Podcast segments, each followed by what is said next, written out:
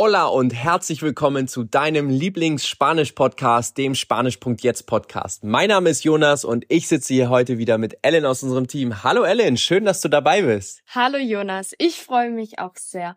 Heute geht es um das Thema Schulsystem und Bildung in Lateinamerika. Darüber kannst du uns gerne etwas mitteilen, denn du warst ja selber auch auf einer Schule in Chile. Ja, Genau, genau, ja. Schulsystem und Bildung in Lateinamerika ist natürlich auch wieder eine Riesenbox, die wir hier aufmachen. Das können wir natürlich auch gar nicht so leicht beantworten.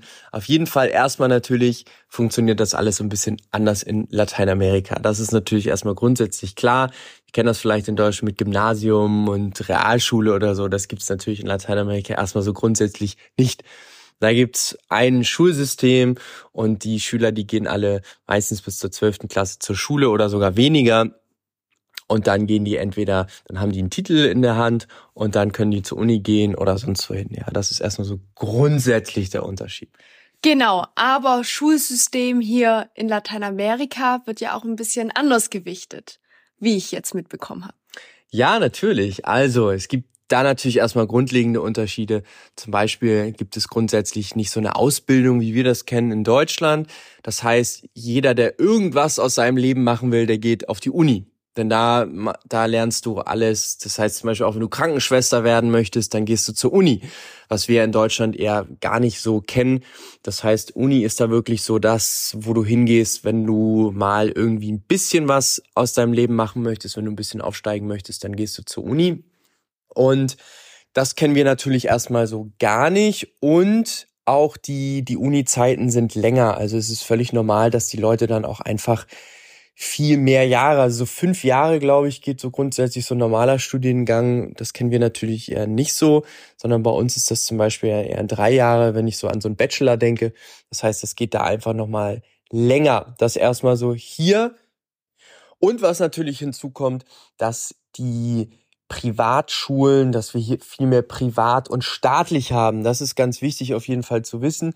Ich glaube, in Deutschland ist eher so, eine Privatschule ist schon eher so was Außergewöhnliches, sondern da haben wir ja wirklich alles flächendeckend, flächendeckend staatlich organisiert. Das ist in Lateinamerika nicht so. Die staatlichen Schulsystem oder das staatliche Schulsystem ist eher so das, so das Basisding, sage ich mal, damit jetzt jemand äh, rechnen und schreiben lernt. So ungefähr kann sich aber jetzt nicht so viel erwarten, wenn er im staatlichen Schulsystem ist. Das heißt, jeder, der möchte, dass aus seinem Kind irgendwas wird, versucht, dass er sein Kind auf eine Privatschule schickt.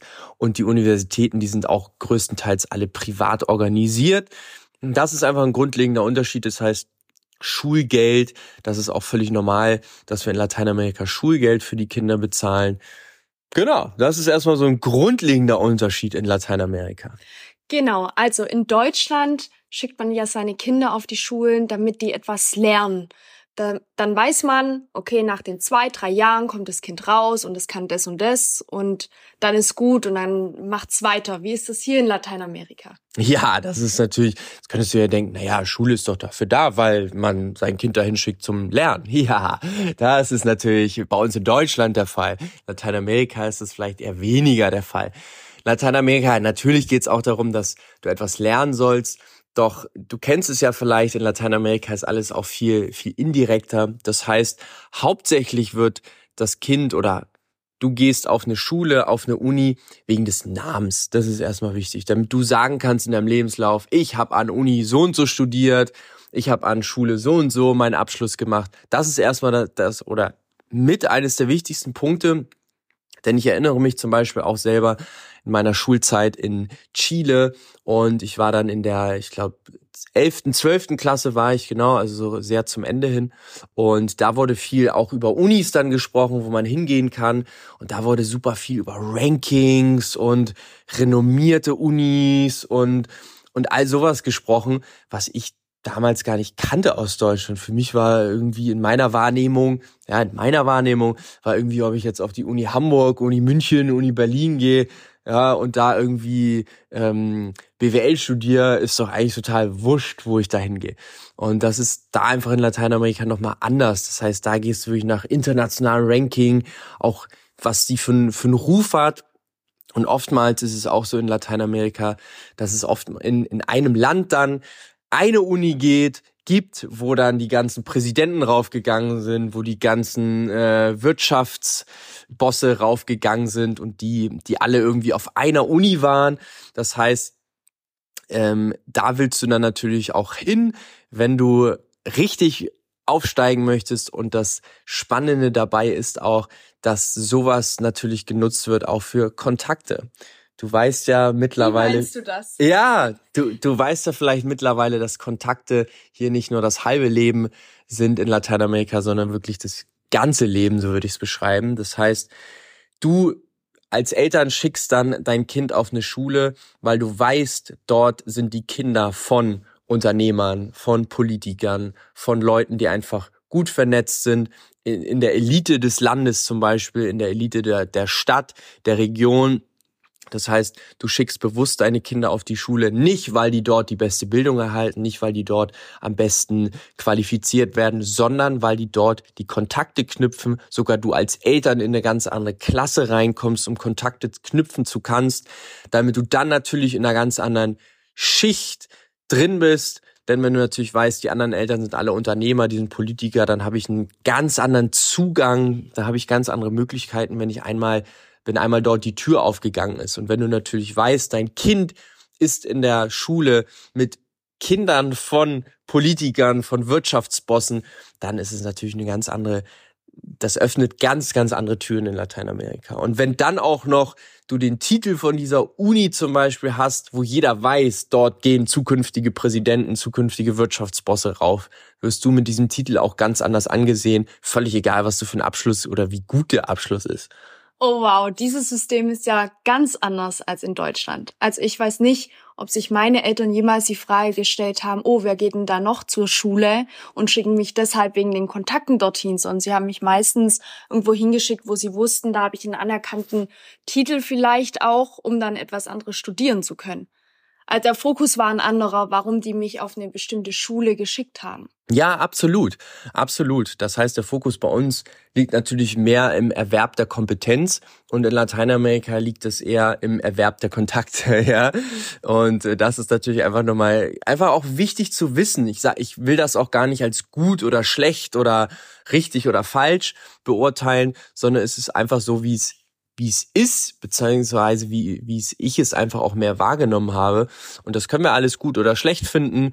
Oder wir können einfach sagen, gut, ja, es ist so und wir dürfen uns damit halt arrangieren. Und wir, entweder machen wir da mit oder wir machen da nicht mit.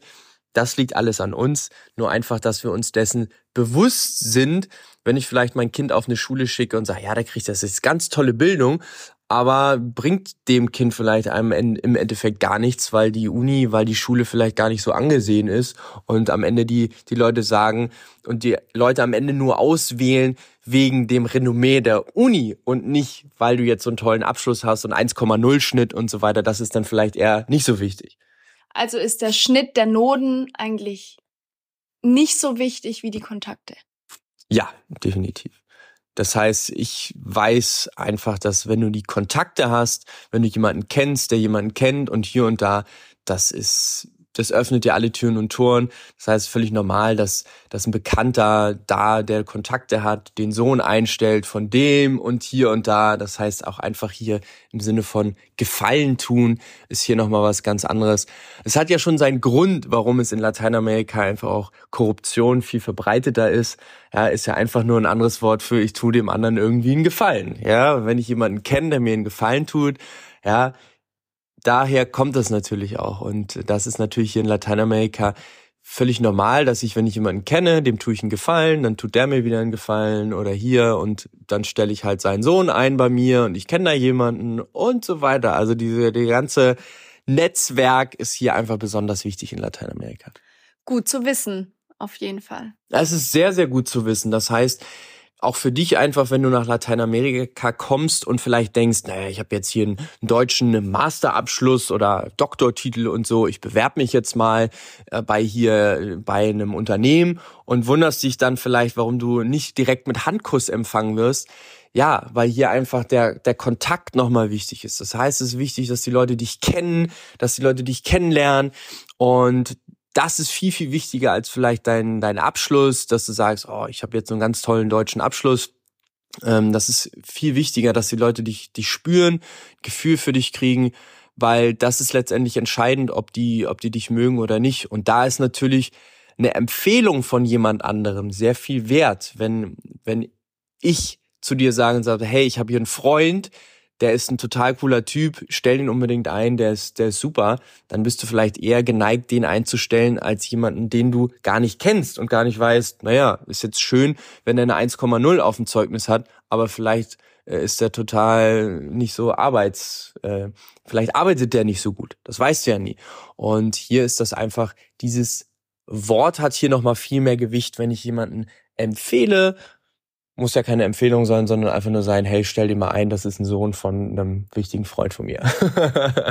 genau. Genau, auch auf der persönlichen Ebene darf es bei der Arbeit natürlich auch immer stimmen hier in Lateinamerika. Das ist natürlich viel mehr wert wie in Deutschland. In Deutschland stellen die Leute vielleicht immer 1,0 Kandidaten ein, wissen aber gar nicht, wie er persönlich ist. Und hier wird anders gewichtet. Genau, hier wird einfach mehr Wert darauf gelegt, auf die Persönlichkeit, weil du natürlich die meiste Zeit mit den Leuten verbringst. Das heißt, der muss natürlich auch zum, zum Team passen, der muss von seiner Arbeitsethik reinpassen. Und es bringt natürlich nichts, wenn ich jemanden einstelle mit einem 1,0 Abschluss, der aber das ganze Gleichgewicht im Team komplett aus, aus den Fugen haut.